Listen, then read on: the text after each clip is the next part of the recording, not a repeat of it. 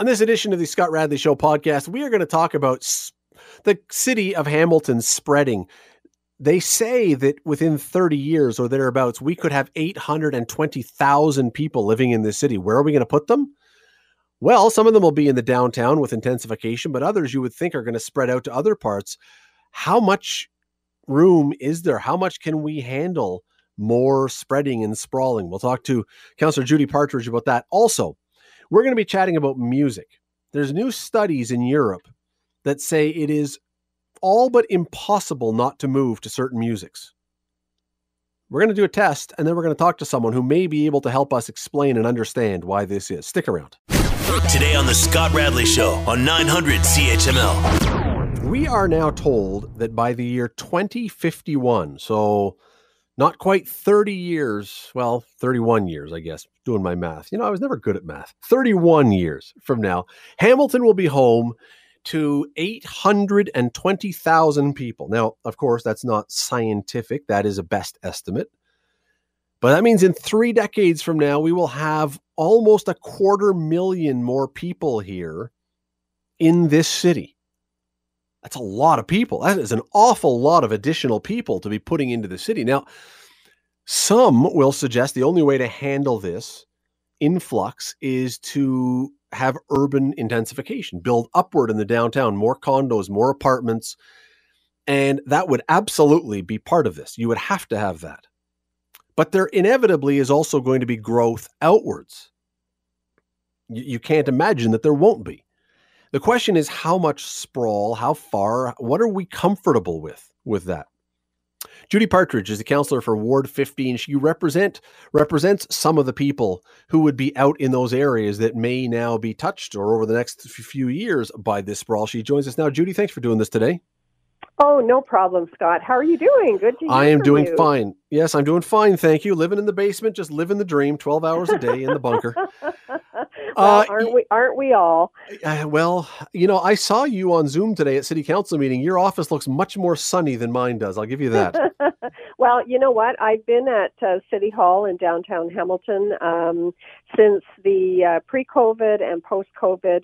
I don't have rural internet connectivity out here at my home, so um, because I am so far out in the rural area of Flamborough, um, I've been coming into Hamilton every day and uh, you know doing my duties and being on Zoom meetings. And today, particularly, of course, we had uh, a GIC meeting with City Council. But I'm also the council representative on the Federation of Canadian Municipalities, which is a national organization of all municipalities across Canada and we are right in the middle of our um, AGM. So, you know, lots of meetings there as well. But um, I'll tell you, City Hall is probably the safest place to be right now. It's it may well be. Oh, well, absolutely. listen. You've you've heard these numbers that we're talking about. You they're in yep. official city documents and reports. Are when you hear a number like eight hundred and twenty thousand people in Hamilton in 30 years. Uh, uh, it, do you look at that and say, yeah, that makes a lot of sense? Or do you say, I, I'm having a hard time wrapping my head around that one and buying it? Well, Scott, I got to tell you, you know, this is 2020.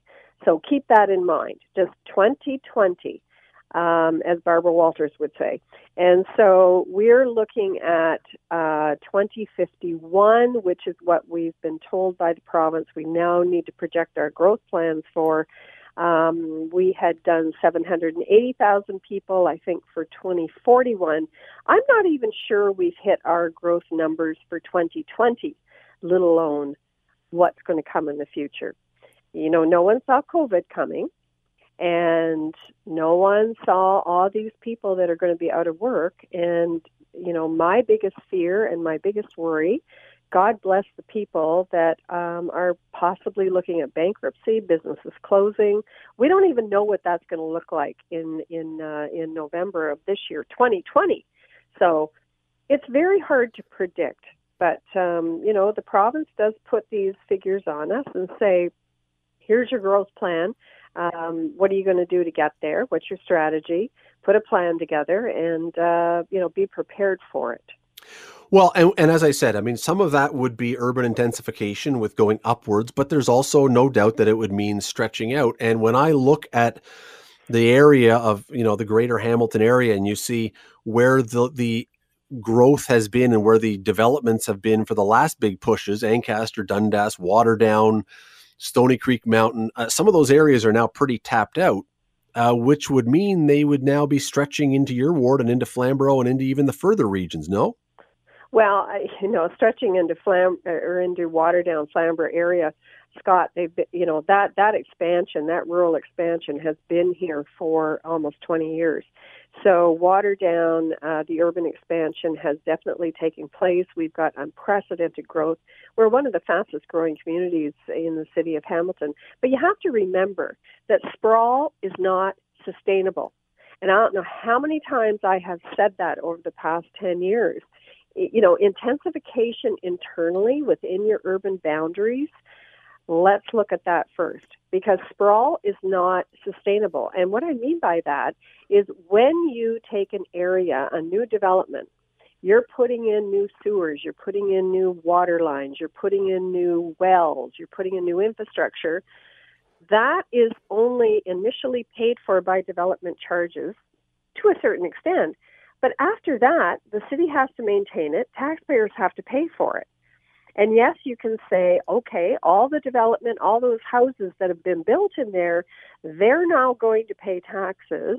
And, you know, so that should cover it. Well, it doesn't. It costs the same amount of money if you put in a new subdivision with 30 houses in it as you put in a new high rise with 100 units in it. So, you know, do the math. And, and really, it's the intensification is what um, is needed within the city of Hamilton. That okay, so and and I, I mean I agree with you. I think that the intensification is is obviously going to be a big deal. We've talked to a couple of real estate agents now. Again, it's 2020. I know it's a weird circumstance, of course, this year with COVID and everything. But the right. the real push right now seems to be that people are wanting houses with property, houses with a yard, houses with space in case something ever happens again, rather than necessarily just a downtown condo. Would that would if we don't have more sprawl, will that not absolutely drive the cost of houses, even in your area and, and especially in your area, right through the roof? Well, you know what? I disagree. I disagree first of all with the fact that you know everybody wants a home with property a lot of young uh, young people, especially young professionals, and I have two sons myself. They don't want the yard. They don't want the big sprawling house. What they want is a more functional space that they can work out of. And, you know, a lot of people are working at home, and a lot of our young people are working from home and have been for a while. Um, so, I, I disagree with that whole premise that everybody wants a sprawling yard. Yes, those who can afford it, but quite honestly, Scott, my gosh, take a look at the cost of real estate outside That's, of the city of Hamilton yeah. and inside the city of Hamilton. And I know where we live, the young people can't afford this. So they're not looking for this. They're looking for more efficient way of living to tie in with, all right, where can I go rock climbing? Where can I go hiking in the waterfalls? Where can I go kayaking? Where can I go river rafting? They want to know more about where they can have a good balance in life. You're listening to the Scott Radley Show podcast on 900 CHML. Judi, I, I do wonder, what do you get? What sense do you have, even among your constituents, about an appetite for further sprawl out there? Because I get the sense many of the people who live out in the rural areas of Flamborough have chosen to live there because they want to be in the rural areas and not all of a sudden have a housing development next door. Well, Scott, I mean, one thing you have to remember is that people who live in the rural communities, they didn't just suddenly decide to move out here many of the families out here have been here for 140, 150 years, you know, 100 years, 50 years. They're farmers, uh, they're business owners. Now, we do have the subdivisions, we do have people moving in, and by and large, a lot of them are coming from those big city centers to the uh, uh, east of us, particularly Brampton, Mississauga. And, you know, they're coming to a quieter community um, of Waterdown. And um, but I will tell you to answer your question, yes, the explosive growth in Waterdown, which was all decided back in 2002 to 2005. So we're at 2020. Back in 2005, all of the decisions were made to expand the community. It is absolutely expanding beyond belief. We don't have the infrastructure in terms of uh, the roadways, which we're trying to build as quickly as we can, because we lost that fight at the Ontario Municipal Board when they, uh, you know, ruled that the uh, developers could go ahead and build to their heart's content. In the city, they said, no, you're going to lose this battle. So, what have I heard from my residents? They're absolutely fed up with the amount of traffic because people are driving. People, especially with COVID now, you don't have people taking transit. We do have a transit system that's efficient in Waterdown, and a lot of people use it. As much as some would say they don't, they do. Um, but yeah, it, it's a real challenge, and it isn't just Waterdown. I would say it's the same for Stoney Creek. It's the same for Glanbrook, Binbrook, uh, Mount Hope, all of those areas. Ancaster, it's the same. You mentioned transit. That that certainly becomes one of the peripheral issues if expansion starts to spread because uh, presumably some of the people who would be out there as you add more and more people would want to still be able to get places in the city and not just drive um, mm-hmm. how do you i mean i know it's such a sore issue and one we're so tired about talking about but oh, how, on, how does that there, pl- well how does that play into it then that all of a sudden we now have to deal with transit i mean there's lots of other ones but we'll start there okay so that's a good place to start and i'll tell you why if you look at the city of Hamilton and you look at where are the new business parks and where are the new businesses locating, they are locating at the airport. They're locating in Flamborough at Clappison Corners. We have four business parks. Innovation Park, which has been there for about 35 years, but now we have three more new business parks. We have Stryker moving in, 300 jobs. They just opened a beautiful new facility. We have L3 WESCAM, 1,400 jobs coming. We just heard today that we have Amazon coming. We have all these big companies locating. Stoney Creek is another area that is exploding with business parks. Where are the people locating? They are locating in Mount Hope, Binbrook, Stoney Creek, Waterdown, Flamborough, all those areas. Where's the transit? Downtown. The mountain isn't even well served. And I look at Ward 6 and Ward 7, and, uh, you know, I, I just, I can't believe, even in Ancaster, that they don't have the transit connectivity that we need. We need transit that will connect not only all of our communities together, but will get people to those jobs. Where are people building? Where, or sorry, where are they locating? Where are they choosing to be residents? And where are the jobs? And these are high paying jobs. You know, WESCAM uh, coming into uh, Clappison's Corners with 1,400 new jobs. They've got 900 to begin with. They're hiring 500 more engineers. Engineers, these are high paying jobs.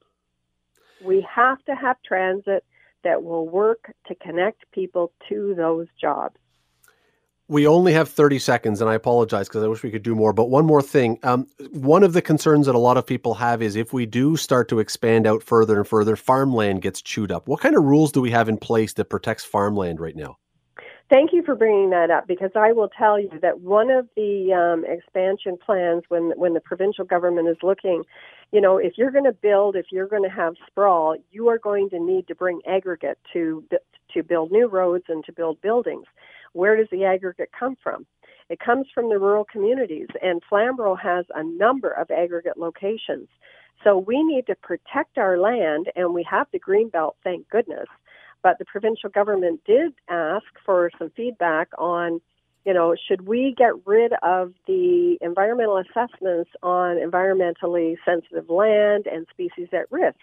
And a motion that uh, was unanimously supported by council that I put forward was absolutely not. We cannot take that provision out because we have to protect our farmland. We have to protect our farmers. You know, they've invested their life, work, and savings into giving back to our community. And they are a huge part of our community. And I will keep banging that drum for our farmers because agriculture represents 1.6 billion dollars in the economy of Hamilton. Scott, it's so important. Judi Partridge, Ward 15 Councillor, appreciate the time today. I know you were very busy. I appreciate you jamming it in. Thank you. Thank you, Scott. Take care.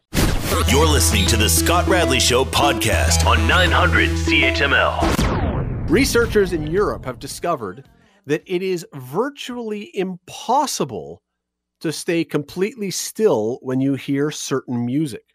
Why? Why do we have a physical response to a non tangible thing? Well, let me bring in Dr. Jessica Grahn. She's an associate professor in the Brain and Mind Institute in the Department of Psychology at Western University. She studies the science of music. She joins us now. Dr. Grahn, thanks for doing this today. Thank you for having me. I was trying to think of another example of something that is a non tangible thing that leads to a tangible response, like what we were just doing. Um, taste doesn't really work because you're tasting something physical. Uh, smell, I mean, there's particles that you're smelling, that doesn't work. Touch obviously doesn't. Why does music do this to us?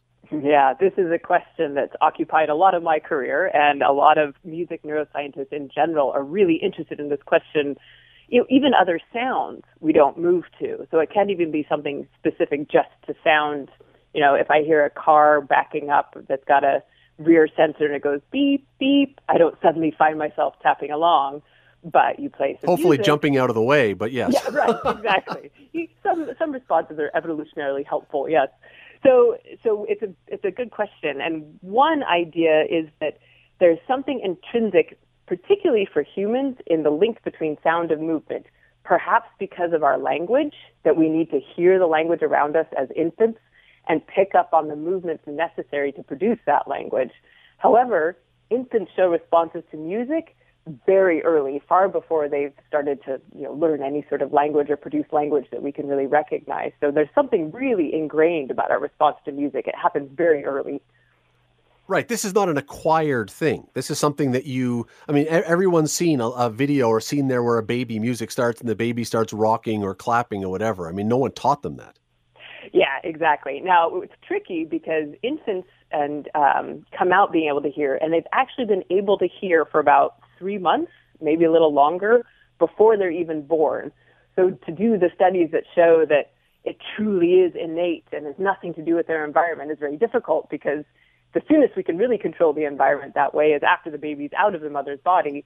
And at that point, it's already had a lot of auditory experience going on. So this is a cool thing about sound that it really gets through very, very early on in development. So that might be right. one of the reasons it has such an influence. And, and we've all seen mothers, whether they are completely being, you know, I don't know what the right word is, you know, pregnant women who have put speakers to their stomachs or headphones or whatever, saying, "My baby can hear it." My baby, and they probably can. But is yeah. it is your? Do you believe that your taste in music is hardwired, or is that something that's acquired? If mom plays Drake through her stomach to you all while you're pregnant, while she's pregnant, do you believe you'll come out liking that music or classical or something else, or is that just something you're born with a certain taste? Yeah, no, this is a good question. All signs really point to the fact that our capacity to be drawn to music and be influenced by music and to have a, music move us really seems to be innate. But the specifics about that music very much seem to be acquired. There's some really cool studies with infants six months old listening to different kinds of music, and the experimenters will put a little error in the music. And adults will only recognize errors that is in the music that they've grown up listening to. But infants will recognize errors in all kinds of music. So they seem to be more open to a wider range of, of different types of music than adults might be. All right. Let, uh, uh, what happens, and maybe this is just way too complicated, but let's try it anyway we hear music. What is happening in our brain? Are there parts of the brain that are let me start again. The parts of our brain, I know parts of our brain are obviously stimulated by music. That that goes without saying, but are the parts of our brain that are stimulated by music close in proximity or somehow connected to parts of the brain that lead to movement? Absolutely. So one of the cool things from a neuroscientist perspective about music is that so much of the brain responds because we have emotional relationships with music. We are processing a complex sound, so the auditory, the sound processing system is really robust. But it also turns out, several studies now have shown that when you are staying as still as you can, listening to music, you still see the motor system responding. And in fact, you have all parts of the motor system except for the part that's responsible for making the actual movement. And that's because in these studies, they had people stay still. But all the parts of the system that are involved in selecting a movement or timing a movement or initiating a movement seem to respond when we listen to music. And it's it's a funny thing you mentioned because I was reading that in Norway, I mean the Norwegians, who can explain, but the Nor in Norway, they have these things called standstill competitions, and they will play a song like another one bites the dust or beat it or something that is basically impossible not to respond to, and it's a contest to see who can move the least or not move at all. And you would think that if you're concentrating on not moving, if, if it's not a subconscious thing or subliminal thing where you're not really paying attention and you just start tapping your toe, but if you're thinking about not moving, it should be super easy to do. And even they can't do it. No, I think this is really cool.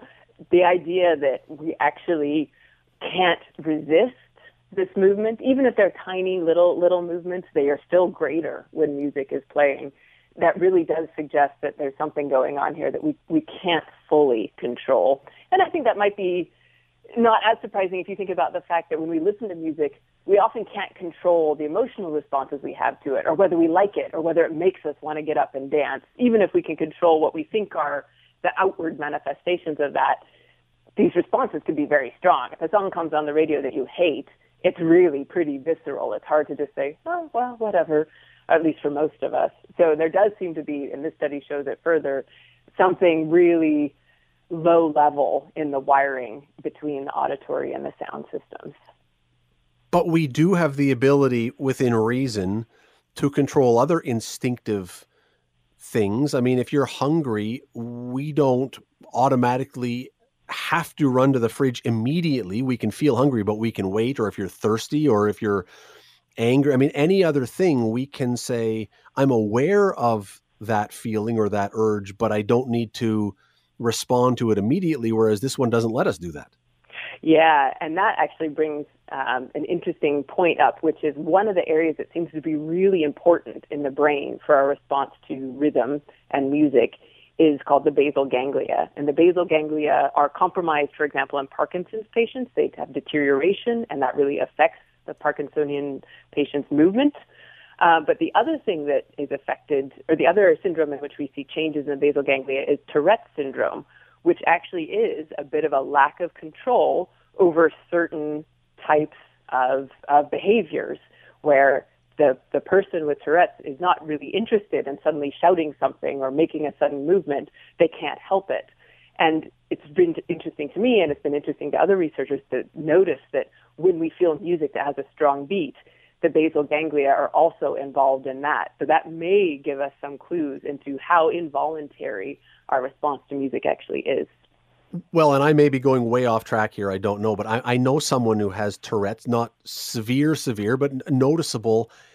But when he sings, it's not affecting him anymore. He can sing yeah. without any of the Tourette's impact, which you know, sort of, uh, does that mean that the the music has taken over that part that is causing problems? So many researchers are interested in this, both with Tourette's and with stuttering, which interestingly also involves the basal ganglia and also can improve dramatically with singing compared to speaking. There does seem to be some sort of link, and whether yeah, music takes over the basal ganglia or provides some sort of external pacing that really helps relieve some of these internal differences. I, nobody really knows yet, but this is an area of active study in neuroscience. Again, very weird little note from this study that they were doing in Europe about the inability not to move to music. Um, and, and, again, uh, they did point out, uh, I think, before I get to that, they did point out, I think, that you will respond to almost any music, but certain musics will make you, certain types of music will make you respond a lot more. But it sounds as though even if someone were to fire up a dirgy Gregorian chant on the radio, you're still going to respond in some way. Yeah, it, we do tend to have a response that's stronger when there's a beat that's around our normal, say, walking pace, 120 beats per minute. For some reason, that seems to grab us a bit more. But we do seem to have responses even when that beat isn't super clear, like something that's a bit slower or, or funereal, as you were saying. Yeah, I would. Uh, if you're out there listening and you really get riled up and can't stop tapping your toe to the Gregorian chants, well, that's uh, that's on you. Um, there was a there was a little bit in this thing, as I was going to say a moment ago, that I found fascinating too. They seem to have found that your response and your inability to not respond is higher when you're listening to music through headphones as opposed to any other way. Any idea why that would be? Yeah, no, this is an interesting point in the study, and, and again, they can only speculate, but I think the speculation that they they present in the paper makes sense, which is that when you're listening with headphones, you block everything else out. So there's really no other sensory input to help mitigate or reduce the effect of the music that's coming in. But when you have headphones, you really don't have any other auditory input, especially if they're sort of in ear or, or circumaural where they're blocking other sensory input. And we've seen this in general in studies that people report feeling more immersed in music when they've been given a, a delivery system like headphones that block out all the other external sounds. So that would be my guess is that there's just nothing else in there to get in and put a little noise in the music signal or, or distract you at all from focusing on the music in the auditory stream so your answer makes way more sense than my theory on that one, which was that it's kind of like driving a car where you almost feel like you're alone so you can respond more because i mean you do stuff in your car when you're not you but i mean you, the big you when you're in your car you do stuff when you're by yourself that you normally would not do in real life because you kind of feel like nobody can see me in my little world here that's true, and actually, there's no data to support my theory over yours. So that's that's, oh, that's I'm a study we can do. I, I would suggest that the PhD after your name is all the data you need to support your theory over mine.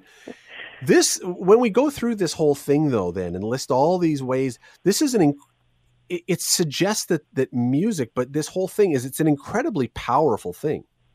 Yes, and in fact, by far the strongest evidence for how music affects us has accumulated in studies of emotion regulation. So, um, it affects us in our movements and it can help with, with language in, in certain domains. But really, the strongest thing that music can do um, is help us with our emotional responses. And these emotional responses are part of what drive our urge to get up and dance. Uh, that's a really mm. reward related thing that we, we enjoy dancing. We might feel self conscious, so we might need to have a, a, few drinks to reduce the, the social inhibitions we put up around this. But really, once you get people out on the dance floor, that's how a party stays going till 4 a.m. I mean, we. I, you just got me thinking there. I wonder if it, enough alcohol would inhibit even this thing that makes you want to move. If that would affect it. But anyway, that's a discussion for another day. um, we, so we know now. Okay, as you say, music can affect our mood. It can it can alter how we feel about things. Um, it can. And you and I many years ago on the show talked about this. It can, in a inexplicable to me anyway, weird way, give us extra juice when we're working out. If you're struggling mm. to work out and you put on a good song, somehow that song can make you stronger or faster or have more energy or something, which is amazing. What else can it do? Yeah, this is a good question. So we've seen some really interesting uh, case studies uh, in dementia, for example, where patients who are really non-responsive to the outside environment. They, they appear almost catatonic when given music, especially if they're someone who is really into the music that they listen to. They were real music aficionados. They're given music from earlier in their lives that can really bring them out of this state and such that they can interact and, and talk and um, and be part of the world again in a way that they couldn't before they didn't appear to be able to before hearing this music. And interestingly, music seems to be preserved in our memory systems. So, for example, again, in dementia, people who can no longer recognize family members will still be able to hum along or show signs of recognition to music from their youth. So things like that, which really show that music is ingrained in our memory systems, I think are really, really fascinating. There's also some evidence that it can help with, with language that rhythm skills in particular seem to translate or relate to um, different types of language skills in children. So, yeah, I think there's a lot we don't know, probably more than we do, that people are still working on. Well, I mean, think about, and most people have heard, I, I, don't know if it's real or not, but certainly they sold a million albums with the Mozart effect, oh, um, believing that classical music can make you smarter. And I remember, you know, when I was a kid, and then when my son and daughter were younger, being told, you know, music is going to make you better at math because of the musical, you know, uh, yeah. things that you have to do. And, um, you know, we've heard about music, classical music calming down angry prisoners in jail or, you know, like there's so many different things that it seems to be applied to, and everybody says that it works for all these things, which yeah, you know. it's, it's, this is what makes it tricky is that because music affects, for example, our emotion, emotion is huge if you're testing, for example, anything cognitive like your memory or your language skills. So if I'm depressed, I might look like I have dementia on a test of cognitive function. But it's not because my brain doesn't function well cognitively. It's because my motivation is completely sapped and my ability to process things has really changed because of the emotion.